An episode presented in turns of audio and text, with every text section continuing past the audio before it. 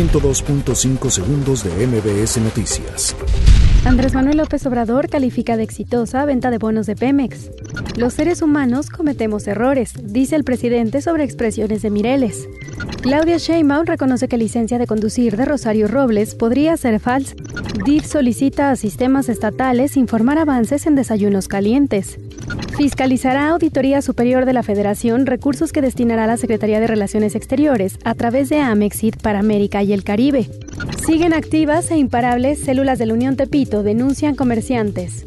Continúa operativo de la Secretaría de Seguridad Ciudadana para evitar bloqueos en el Aeropuerto Internacional de la Ciudad de México. Interceptan a 45 migrantes dentro de un camión en Veracruz. Boris Johnson afirma estar prudentemente optimista sobre posible acuerdo del Brexit. Fallece el cantante estadounidense Eddie Money a los 70 años. 102.5 segundos de MBS Noticias.